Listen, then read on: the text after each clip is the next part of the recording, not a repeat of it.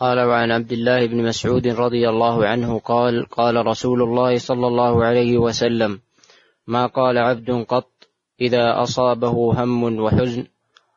اللهم إني عبدك وابن عبدك وابن أمتك ناصيتي بيدك ماض في حكمك عدل في قضاؤك أسألك بكل اسم هو لك سميت به نفسك أو أنزلته في كتابك أو علمته أحدا من خلقك أو استأثرت به في علم الغيب عندك أن تجعل القرآن العظيم ربيع قلبي ونور صدري وجلاء حزني وذهاب همي إلا أذهب الله عز وجل همه وأبدله ما كا وأبدله مكان حزنه فرحا.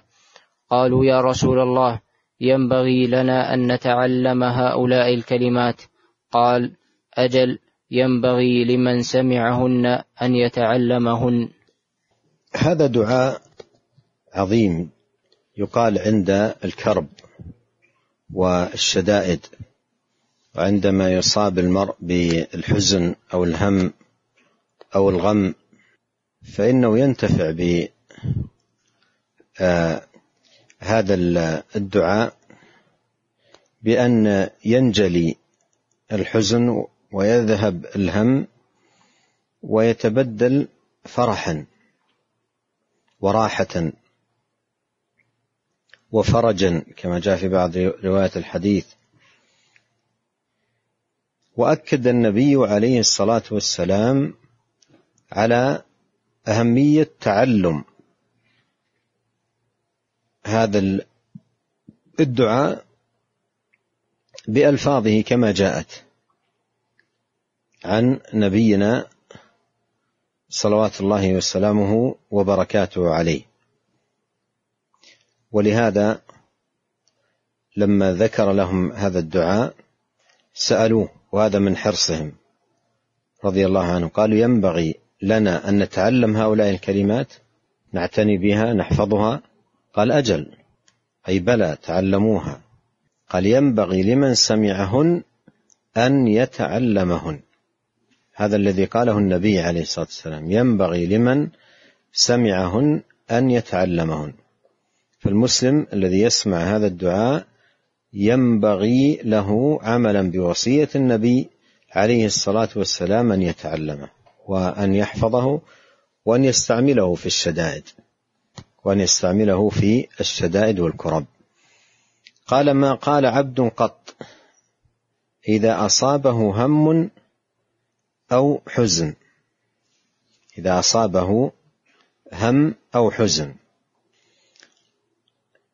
الهم والحزن والغم. الهم والحزن والغم. هذه الثلاثة هي آلام تصيب القلب. آلام تصيب القلب. فإذا كان الألم متعلقا بأمر ماضي فهو حزن يسمى. وإن كان متعلقا بأمر مستقبل فهو هم وإن كان متعلقا بشيء واقع فهو غم.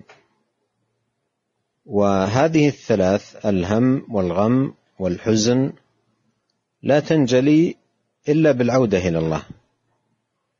والانكسار بين يديه والتذلل له والإيمان بقضائه وقدره سبحانه وتعالى والمعرفة بأسمائه وصفاته والإيمان بكتابه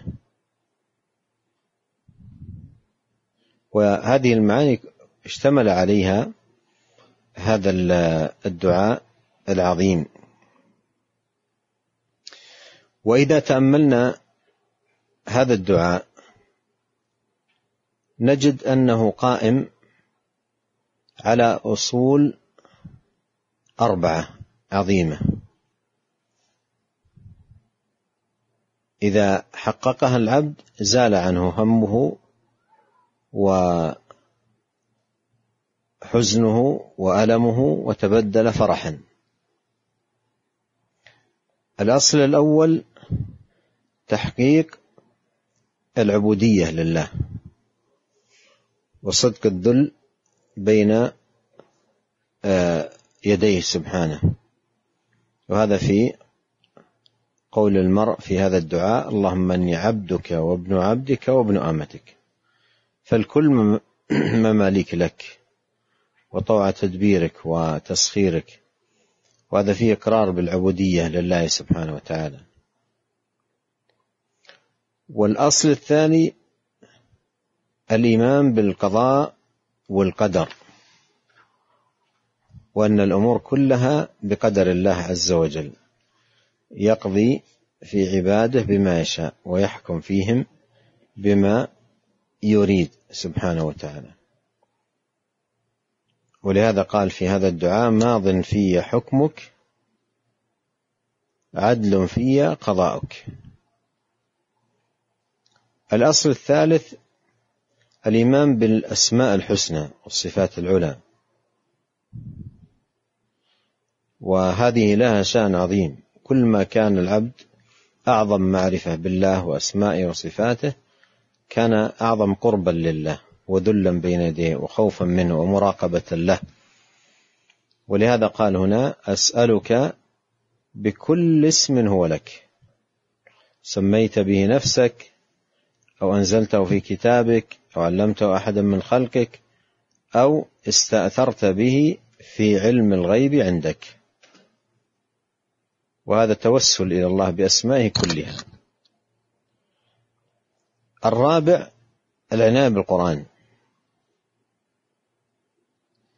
الذي هو كتاب الهداية والسعادة. ما أنزلنا عليك القرآن لتشقى أي أنزلناه لتسعد.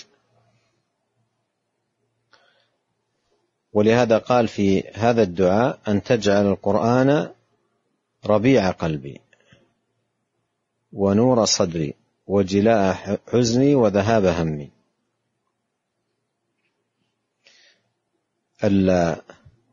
الثمرة التي ينالها العبد في عنايته بهذا الدعاء بينها النبي صلى الله عليه وسلم في تمام الحديث. قال إلا أذهب الله همه وأبدله مكان حزنه فرحا. وفي رواية فرجا فبإذن الله سبحانه وتعالى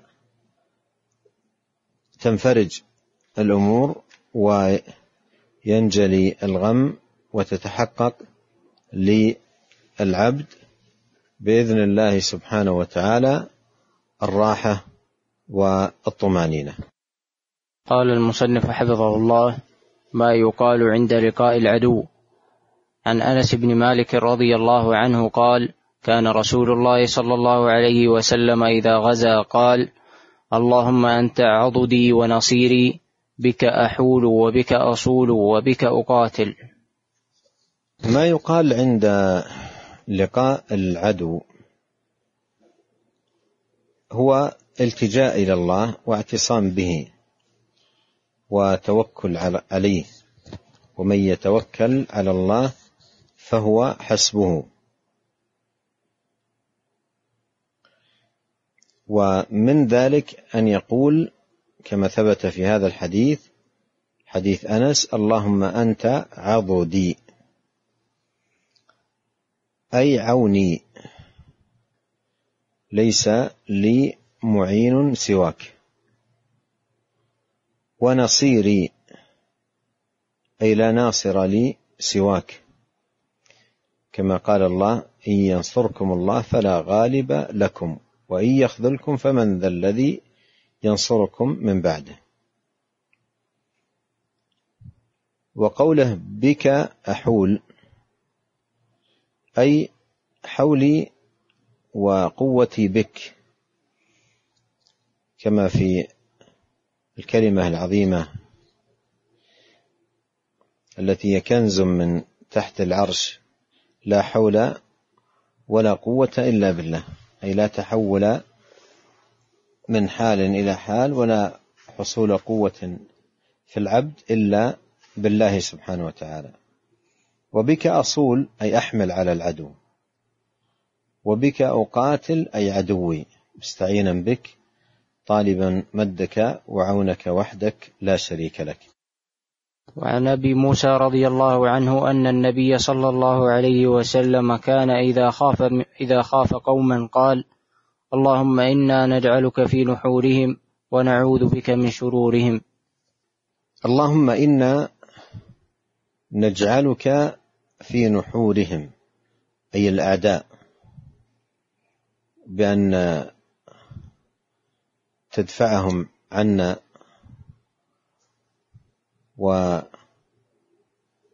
وتحفظنا وتدافع عنا وتحول بينهم وبين أن يصلوا إلينا بشيء من الأذى.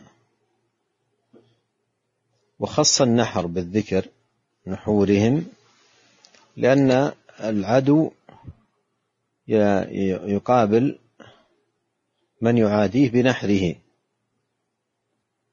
فذكر نحورهم تفاؤلا بالإجهاز عليهم والفكاك من شرهم. ونعوذ بك من شرورهم. أي نعتصم ونلتجئ إليك وحدك أن تكفينا شرهم بما شئت. ونسأل الله عز وجل أن ينفعنا أجمعين بما علمنا وأن يزيدنا علما وتوفيقا وأن يصلح لنا شأننا كله والا يكلنا إلى أنفسنا طرفة عين. سبحانك اللهم وبحمدك أشهد أن لا إله إلا أنت أستغفرك وأتوب إليك. اللهم صل وسلم على عبدك ورسولك نبينا محمد وآله وصحبه أجمعين.